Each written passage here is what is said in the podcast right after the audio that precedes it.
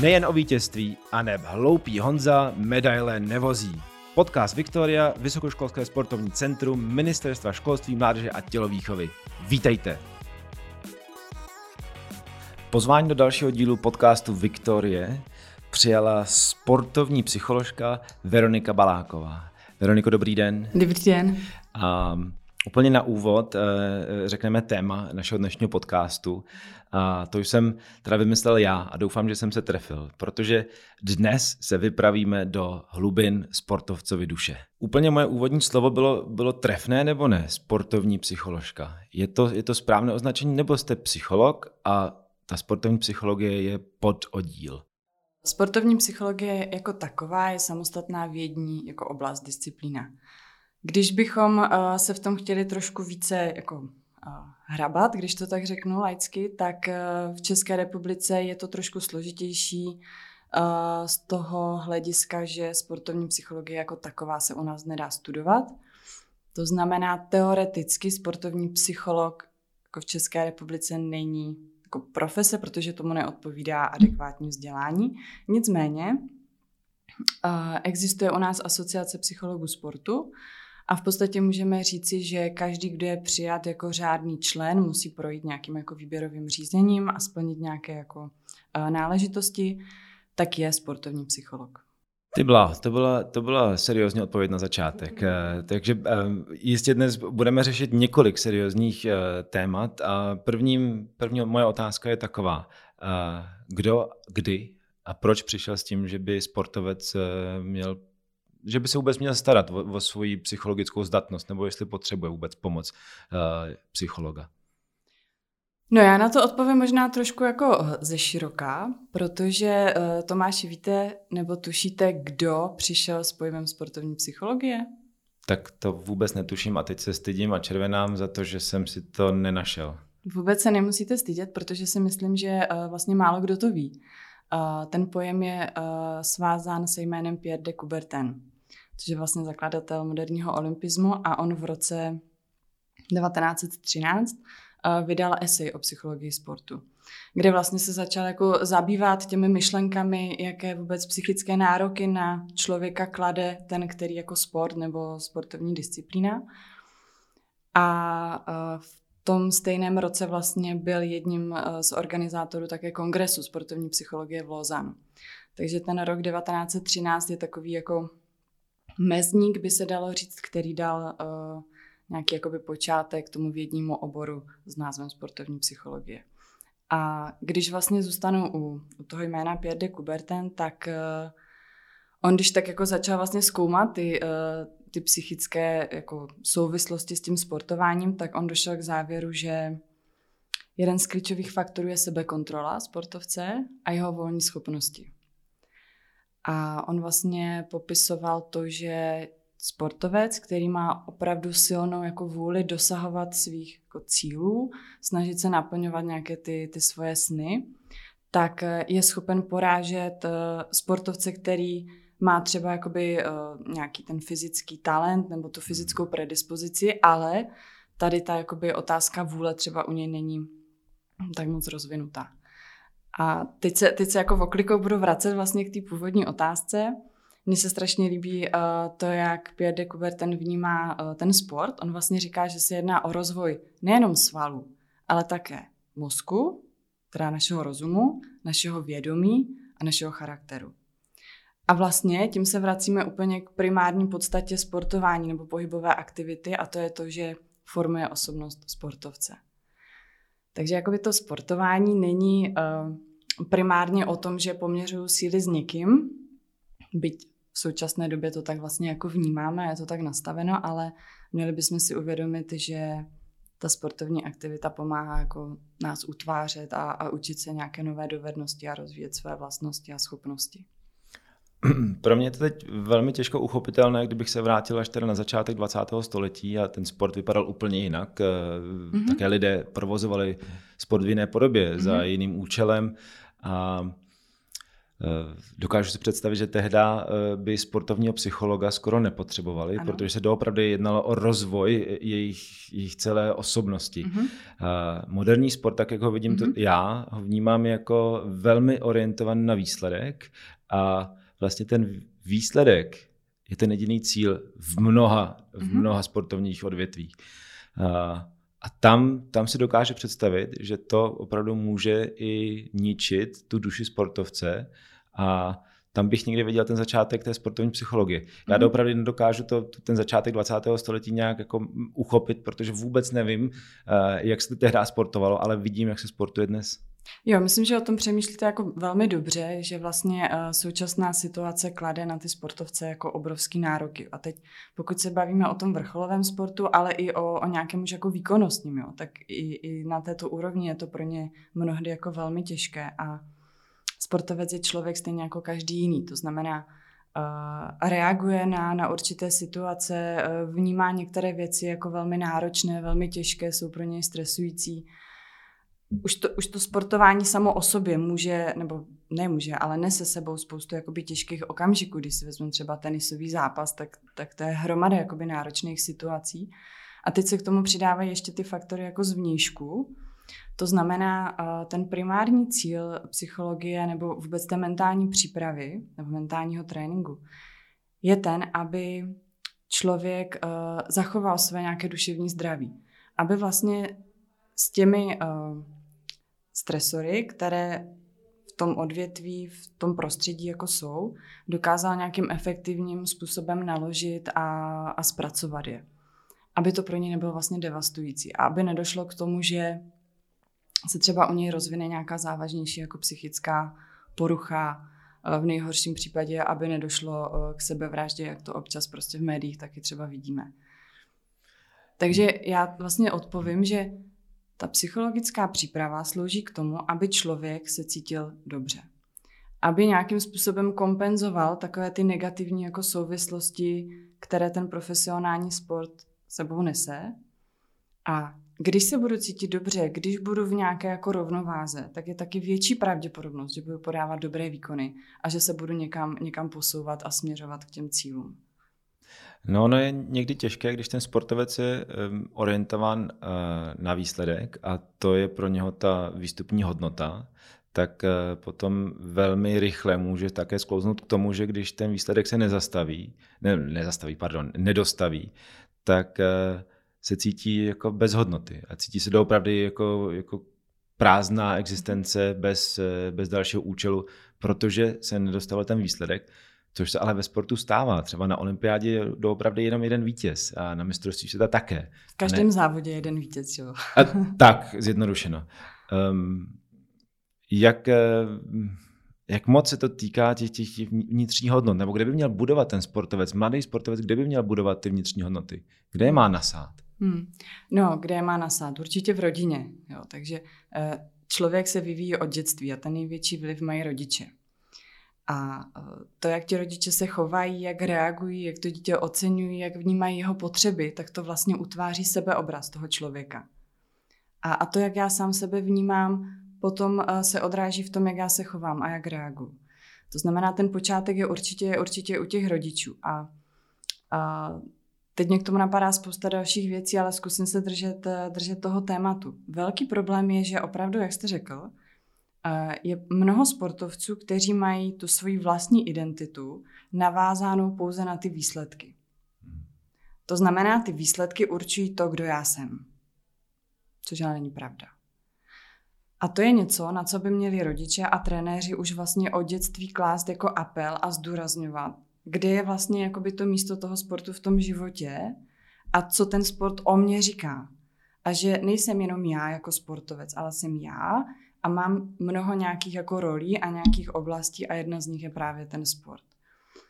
A druhá věc, kterou potřebujeme jako vědět, vnímat a od malička si myslím, že eh, by se o tom mělo mluvit. Ten výsledek je dán mnoha faktory. Ten výsledek neovlivním jenom já sám. To znamená, já chci vyhrát, to je přirozená nějaká potřeba, když už jako soutěžím a závodím. Ale potřebuji taky vědět, že když nevyhraju, tak to není způsobeno jenom tím, že já jsem neschopný, že já jsem špatný.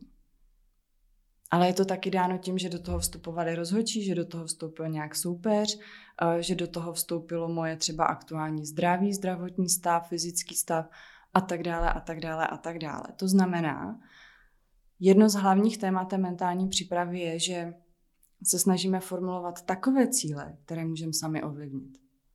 To znamená, já přemýšlím o tom, co v tom závodě můžu dělat.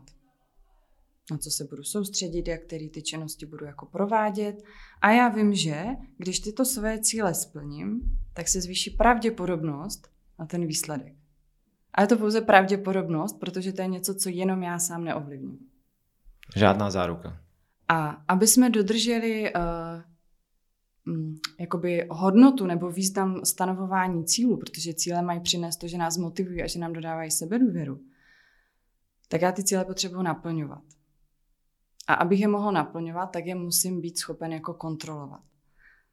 Takže proto je pro mě užitečný stanovit si ty cíle ve smyslu nějakých jakoby činností a dovedností, tam já vím, že jsem je dosáhl, že jsem je splnil, že jsem to dokázal a to mě motivuje k další práci a to mi dodává to sebevědomí a buduje takovou tu stabilní jako sebedůvěru. Když by se opnul jenom na ty výsledky, tak já můžu předvádět bezvadný výkony, ale nikdy k tomu jakoby sebeocenění nedojdu, protože ten výsledek tam prostě není, ale já s tím prostě nic neudělám. Takhle, když to vyprávíte uh, velmi uh, pregnantně a, a, a pomalu, tak eh, se to zdá prostě jasné a logické a jak by to vlastně mohlo jinak fungovat. Přesto zrovna třeba u, u dětí sestavování těch výkonnostních cílů si myslím, že je, že je velký problém a že je mnohdy uh, sestavují uh, trenéři nebo rodiče na základě svých vlastních vnitřních ambicí a nereflektují teda uh, jak toho jedince jako toho sportovce, ať už to bude dítě nebo, nebo mládežní či dospělý, a vlastně uh, mu zadělávají na, na velký průšvih. Mm-hmm. Protože uh, když teď poslouchám, že daleko lepší budovat ty cíle na, na základě toho, co já můžu ovlivnit, ať už je to přístup k tréninku, nebo splnění tréninkových uh, objemů, nebo udělání domácích úkolů. Už to všechno můžu ovlivnit já. A na základě toho se mi může relativně zaručeně dostavit ten dobrý pocit z té dobře odvedené práce. Mm-hmm. A ten výsledek, eh, kdybych to měl říct z krasobruslení, tak tam je těch rozhodčí hodně, mnoho. Přesně. A mm, teď, eh, teď vlastně já, já jsem trošku jako zaskočen, jak jednoduše se to dá uchopit, aby jsme, aby jsme předešli něčemu takovému, že jsou sportovci opravdu zničení z toho výsledku v krasobruslení. My máme arénu, kde čekáme na známky Kiss and Cry a někteří tam opravdu pláčou. Mm-hmm. Ale ten soutěžní výsledek je jeden, ale celoroční práce je někde úplně jinde a ten člověk se za ten celý rok posune a to přehlédne kvůli tomu jednomu špatnému výsledku. Mm-hmm, to jste řekl moc dobře, že to přehlédne. Ale ta práce tam je od, odpracovaná, ta, ty, ty hodiny a, a odříkání, to všechno je ve mně už propsáno, ale já to ignoruju, protože na mm-hmm. konci roku špatný výsledek. Mm-hmm. Přesně tak. Já jakoby vyfiltruju vlastně z množství těch nějakých situací a událostí, tak si vezmu jenom jeden, jeden nějaký aspekt. Na základě toho vytvořím celý jako závěr. A to je třeba jeden z častých problémů, který já vidím u sportovců, kdy oni řeknou, ten závod byl prostě špatný. A mně se vůbec jako nepovedl. Hmm. Pokud ale on ten závod skončí tady jakoby s touto myšlenkou a tím pádem i s nějakou negativní emocí, tak bohužel negativní emoce mají tendenci se nám připomínat. To znamená, o to ve větším stresu budu zase příště, když třeba přijedu na ten stejný stadion, protože si řeknu, aha, minule se mi tady nedařilo. A já se bojím, že to bude zase stejný. Ale je to vlastně jakoby logická chyba. Jo? Tady, tady dochází k nějakému zkreslenému myšlení, protože kdyby on si tehdy ten závod efektivním způsobem zreflektoval mm. a popsal všechno, co tam zvládl, co se podařilo, co udělal a co třeba chce ještě nějaký jakoby trénink a, a nějakou další energii, tak by z toho závodu odcházel úplně s jiným vlastně dojmem a tím pádem by ho to potom příště třeba tolik, tolik jako neděsilo. No a tak, jak kdyby teda dokázal pojmenovat třeba jednu nebo dvě chyby, které se staly, tak je daleko lepší, jednodušší odstranit příště, zaměřit se na ně, než vzít celý závod, který se skládá, dejme tomu, z 59 mm. uh, událostí, tak uh, a vlastně mý sportovci se učí víc jako vnímat a popisovat nebo reflektovat realitu a nahrazovat tímto své nějaké jako hypotézy nebo zkreslené, unáhlené takové jako závěry, protože toto se děje velmi jako často. Ale ve sportu se občas stane, u nás teda v estetickém sportu častěji, že někde má dobrý pocit a přitom ten výkon nebyl tak dobrý, anebo někde má špatný pocit a ten výkon byl dobrý. Tak jak se jako objektivně jako soustředit na tu realitu, když já vlastně sám sebe úplně ne, nevidím, ne, nevnímám, já mám nějaký pocit. Otázka je, jaký vlastně důraz tomu pocitu já budu přikládat a hmm. jak o tom budu přemýšlet. Protože já se ráno probudím a řeknu si, no tak já se cítím nějak divně. A mám pocit, že dneska to jako nemůže fungovat. A teď jako já se toho budu držet. A tím pádem, že já se toho držím, že už jsem si vytvořil takové nějaké jako očekávání, že jsem to tak vlastně jako by nafouknul, ten, ten nějaký pocit, tak to povede k tomu, že už třeba na 100% neudělám rozcvičku, hmm. uh, vynechám nějaké jakoby aspekty, Nebudu se soustředit na, na všechny ty detaily toho výkonu, typu, že se mám někde usmívat. Uh, budu mít tendenci třeba po nějaké chybě v tom výkonu víc jako tomu podlehnout a už se tak na to jako vykašlat. Ale pokud já si řeknu ráno, no dobře, tak teď mám nějaký pocit. Co to je ten pocit? To je něco. A já přece vůbec nevím, jak to bude za půl hodiny, jak to bude za dvě hodiny. A otázka je, co rozhoduje? Můj pocit? A nebo to, co tam dělám? No já si myslím, že rozhoduje to, co tam v tu danou chvíli jako dělám.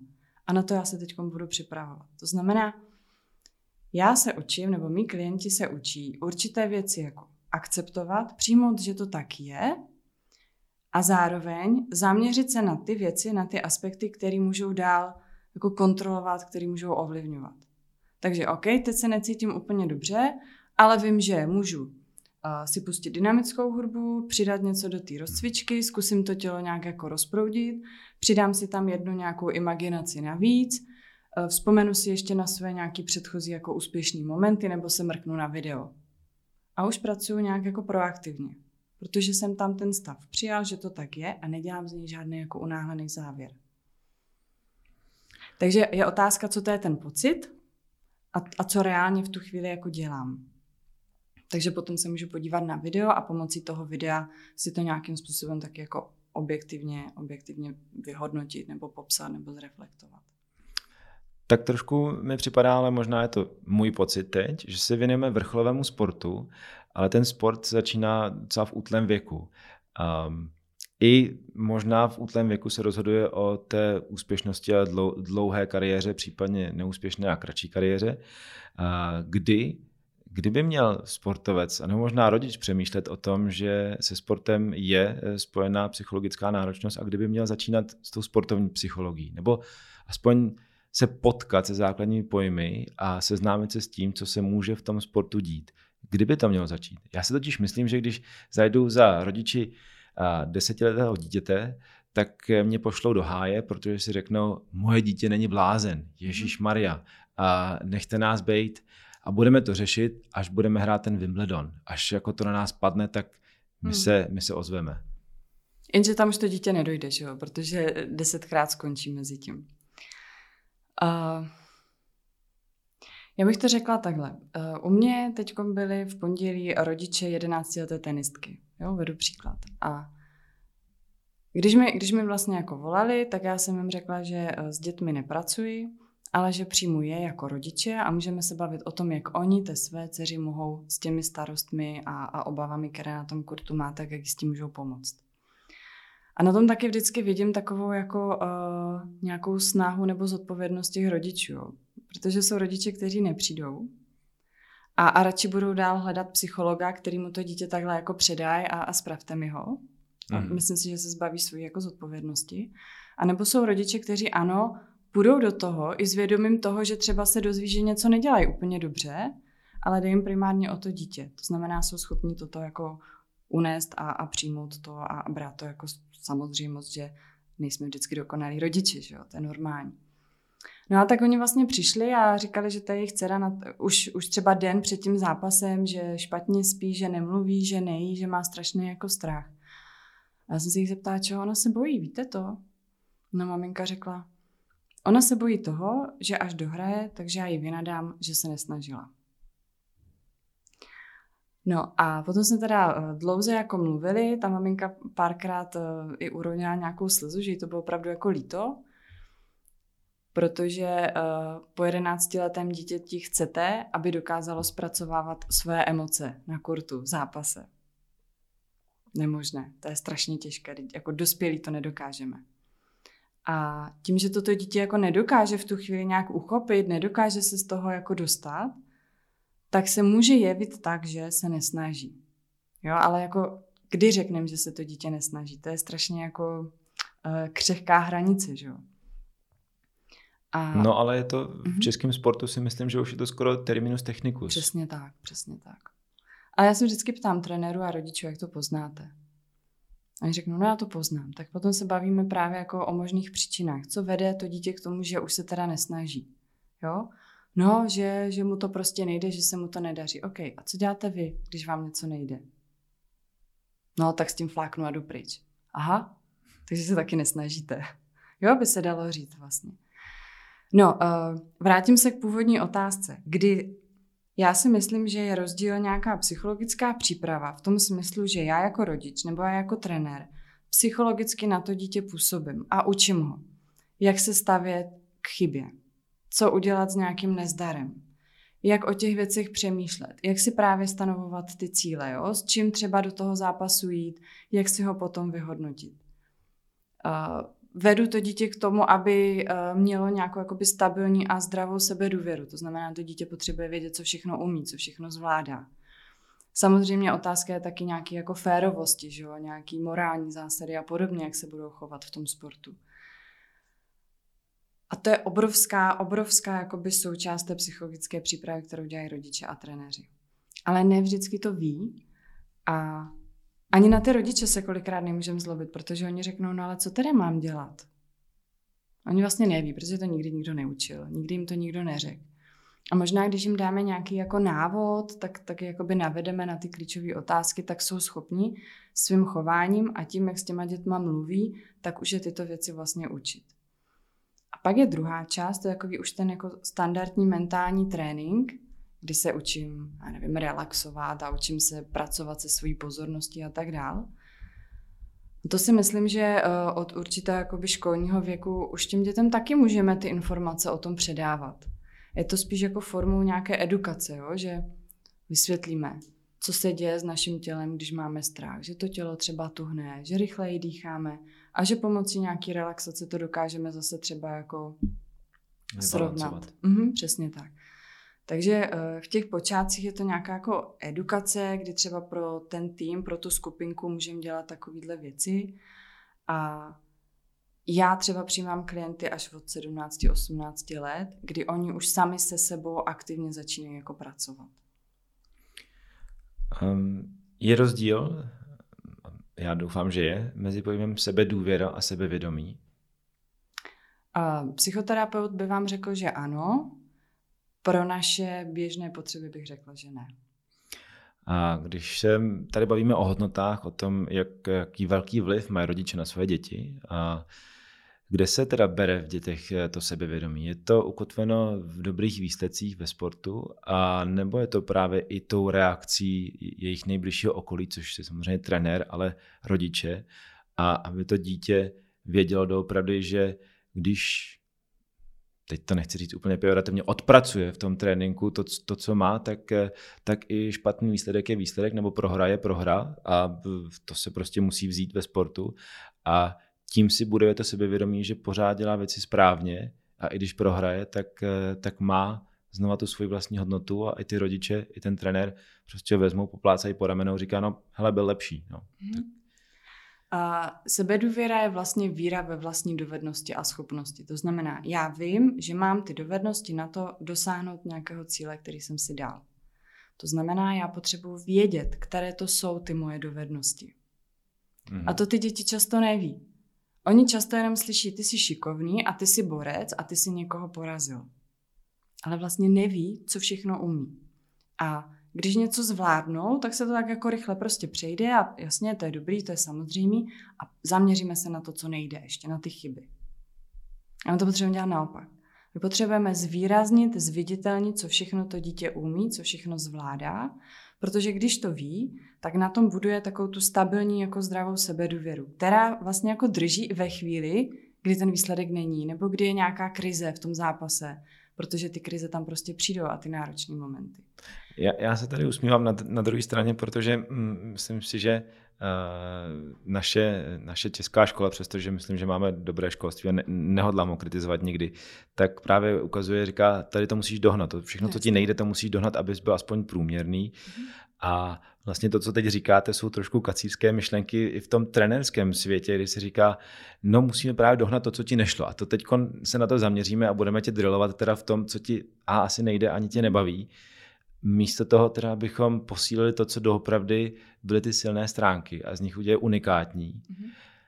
Ale pojďme, pojďme teď uklidnit trenéry, pojďme říct, že tam určitě někde taky je místo a prostor pro práci na těch, na těch slabších stránkách. No samozřejmě. Samozřejmě, tak ten prostor pro ten rozvoj tam je. Ale já nejdřív potřebuji začít tím, že vím, co umím. Potřebuji si být jistý sám sebou a tím pádem nemám problém potom přijmout to, že jsem udělal nějakou chybu, protože to beru jako přirozenou součást. Ono je to normální. A ano, beru to jako svůj další nějaký cíl, jako další směr a já vím, že to je něco, co ještě neumím, ale nějakým tréninkem a další prací to můžu taky ještě jako zakomponovat. Jo, ale já mám pocit, že velmi často my jdeme jako z opačné strany. Že, že pořád jenom poukazujeme na to, co neumíme a když se podíváme na to, jak trenéři třeba mají postavené svoje vzdělání, tak oni jsou vlastně učeni identifikovat ty chyby v tom pohybu, že jo, v té technice. Takže tady je potřeba si jich trošku jako zastat, že ano, oni jsou k tomuhle vedení, ale potom v té samotné jako praxi, ať ten trenér, ať ten rodič by měl nejdřív začít tím, že zvýrazňuje to, co to dítě umí. A jít ale jako po konkrétních dovednostech. Nejenom říct, to si zvládl a tady si šikovný. To mi totiž nic moc neříká. Mhm. Nebo já se potkávám s tím, že oni řeknou, závod byl dobrý. No, ten závod sám o sobě byl dobrý. No nebyl, já jsem tam něco udělal, že jo. Nebo jo, ty jsi talentovaný, tak tobě to jde. No to taky není tak jednoduchý, že jo. Ten talent to taky nedělá sám, taky jsem tomu musel něčím jako přispět. A tohle já potřebuji vědět, protože když to vím, tak je větší šance, že to příště zopakuju. A když eh, teď nevím, co jsem chtěla říct, to. No já, já k tomu jenom doplním moji, moji zkušenost z baletní průpravy, když jsme se dostali k opravdu náročným prvkům v baletu a já jsem nebyl profesionální baletní mistr, ale krasobruslař, tak eh, mě to přestalo bavit, protože já jsem jako dobře věděl, že to nedosáhnu toho výsledku. A naopak mi bylo dobře v těch takových jednodušších prvcích, kde jsem jako měl šanci na úspěch a i třeba to, že mě, že mě baletní mistr jako nevzal holí přes, přes lejtko a řekl dobrý. A, a v tom mě najednou začala i tahle ta baletní průprava bavit. A přestože by se dalo říct, že pro kluka, který dělal karate, atletiku a, a další sporty, tak balet jako by ho bavit ne, neměl nebo nemohl, ale bavil, protože jsem měl tu pozitivní zpětnou vazbu i z toho malinkého, malinkého baletu na, na, na podlaze. Tam nebyly žádné veleskoky zatím. Jasně, a ono je přirozené, že chceme jako vítězit, jo? To, to tam má pořád to svoje místo, tady nějaké ty naše sny a ty ambice, my se toho nevzdáváme, já neříkám, že to není důležité, to vůbec ne. Ale je dobrý jako vědět, kdy o tom přemýšlet, kdy tady ty své sny a cíle využít uh, za nějakým účelem zvýšení motivace a, a podobně. A kdy naopak je dobrý zase se soustředit na ty dílčí věci, právě protože chci uspět, tak o to více na to potřebuji soustředit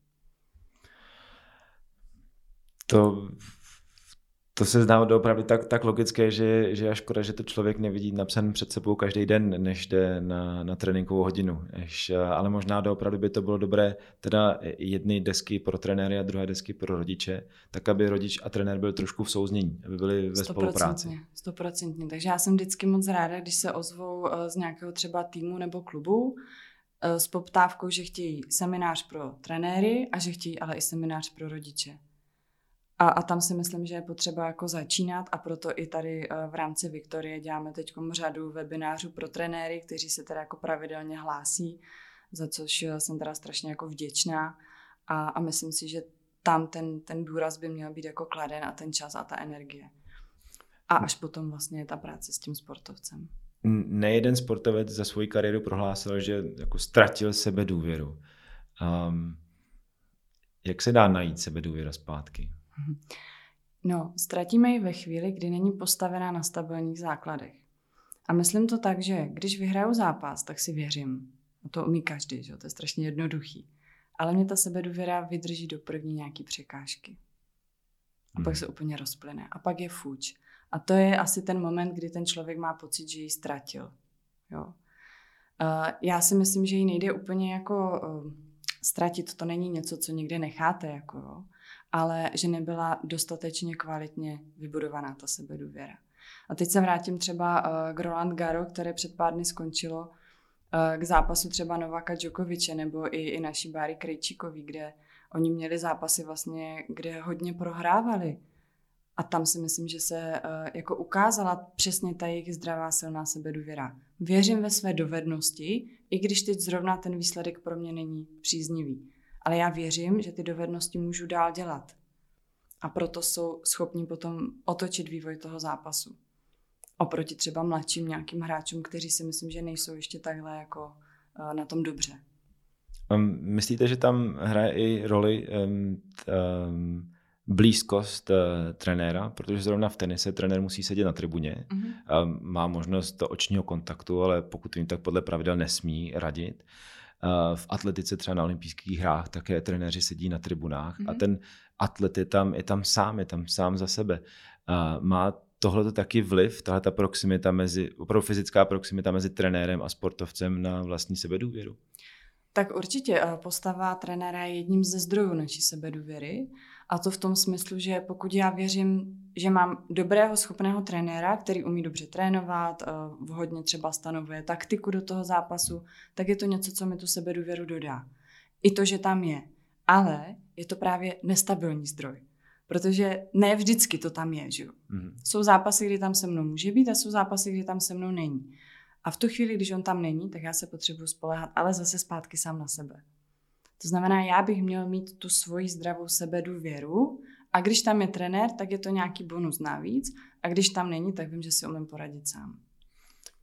Kdybyste mohla krátce zhodnotit psychické zdraví českých sportovců, když se na ně podíváte, nemůžete určitě prosazovat zdraví svých klientů, ale když koukáte na, na zápasy eh, zrovna teď zmíní Roland Garo, jak jsme na tom čeští sportovci ve světě? No, uh, to já nevím. Otázka je uh, psychické zdraví a psychická odolnost. Jsou typy sportů, kde bohužel uh, ty psychické jako nemoci nebo poruchy jsou častější. Jsou to v určitém smyslu jako rizikové sporty, které když se potkají s určitou jako situací a nějakým osobnostním rysem, tak to opravdu může vést k tomu, že ten člověk je psychicky jako nemocný. Hmm. A, a řešíme to potom z psychiatrie a tak dále a tady psychologická příprava už jako nestačí, opravdu je to nemoc. Vážná nemoc a je potřeba toho člověka stáhnout z toho sportovního prostředí a, a uzdravit ho. Je to velmi jako náročné. Uh, co se týká psychické jako odolnosti, Těžko říct, napadá mě třeba ale jedno jako přirovnání. Uh, Američané jsou vedení k takovému tomu možná až přehrávanému jako sebevědomí. A to se třeba může projevit ve chvíli, kdy nastupují na to hřiště. Takže oni už tím svým chováním, postojem, vystupováním uh, jakoby zastrašují toho, toho člověka druhého na té druhé straně, který to nemá až tak jakoby naučeno. A, a, a ta naše společnost si myslím, že, že úplně jako neefektivně pracuje směrem k budování té zdravé sebedůvěry. Je to možné spojen, spojené právě s tím, že ukazujeme hodně na ty chyby? Mm-hmm, určitě. Mně napadá ještě dalších 17 témat a otázek. My ale bohužel nemáme čas a prostor, ale já bych byl velmi rád, kdybychom se za nějakou dobu mohli sejít znovu o mikrofonu a probrat eh, další témata. Eh, za mě já děkuji moc za vlastně rozebrání toho počátku té, té sportovní psychologické přípravy a toho, kde se ty hodnoty a sebedůvěra dá čerpat. Myslím, že to zaznělo velmi, velmi srozumitelně a já za, za nás, za Viktorie, taky za, za nás, za trenéry, tak eh, teď budu lobovat za to, abychom to dělali správně, abychom ty cíle stanovili správně a abychom naše děti eh, nevystavovali zbytečnému tlaku před soutěží, když doopravdy eh, odpracovali to, to, co měli v tréninku. A v soutěži děj se vůle boží. Já budu moc ráda a budu moc vděčná, když navážeme a budeme pokračovat, protože si opravdu myslím, že v tom je velký jako význam mluvit a, a vzdělávat ty trenéry a, a ukazovat jim možná nějaký jiný směr, který je samotné třeba nenapadl nebo uh, o něm nevěděli. Takže určitě, určitě moc ráda znova přijdu a uh, velký jako dík všem trenérům, kteří jsou ochotní poslouchat a, a kteří jsou ochotní a schopní si z toho aspoň vždycky nějakou drobnost vzít a, a pracovat s ní. Moc krát děkujeme, Veroniko. Ráda se stalo.